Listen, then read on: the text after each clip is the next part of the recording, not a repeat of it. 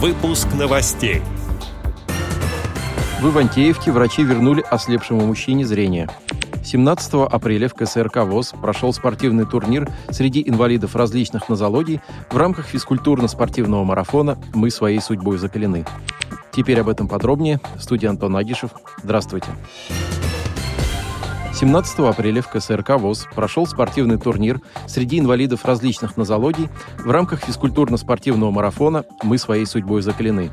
Турнир был организован Центром паралимпийского спорта при финансовой поддержке Фонда президентских грантов с участием КСРК ВОЗ, Всероссийского общества слепых, Всероссийского общества глухих и Российского спортивного союза инвалидов. В соревнованиях приняли участие 47 спортсменов с ограниченными возможностями здоровья. А в качестве почетных гостей присутствовали президент Всероссийского общества слепых Владимир Васильевич Сипкин, президент Российского спортивного союза инвалидов Флюр Фаткулгаянович Нурлагаянов и президент Центра паралимпийского спорта Игорь Борисович Казиков. В программу турнира были включены соревнования по дартсу, шахматам и шашкам для инвалидов всех нозологий, а также по стрельбе для инвалидов по зрению и инвалидов с поражением опорно-двигательного аппарата. Приветствием к участникам и гостям соревнований обратился президент ВОЗ Владимир Васильевич Сипкин. Он отметил, что такие спортивные соревнования необходимо проводить регулярно, в том числе с участием спортсменов из дружественных государств. По окончании турнира в Большом зале КСРК в торжественной обстановке состоялось награждение победителей. В городе Ивантеевка Московской области врачи провели сложное лечение и восстановили зрение пациенту.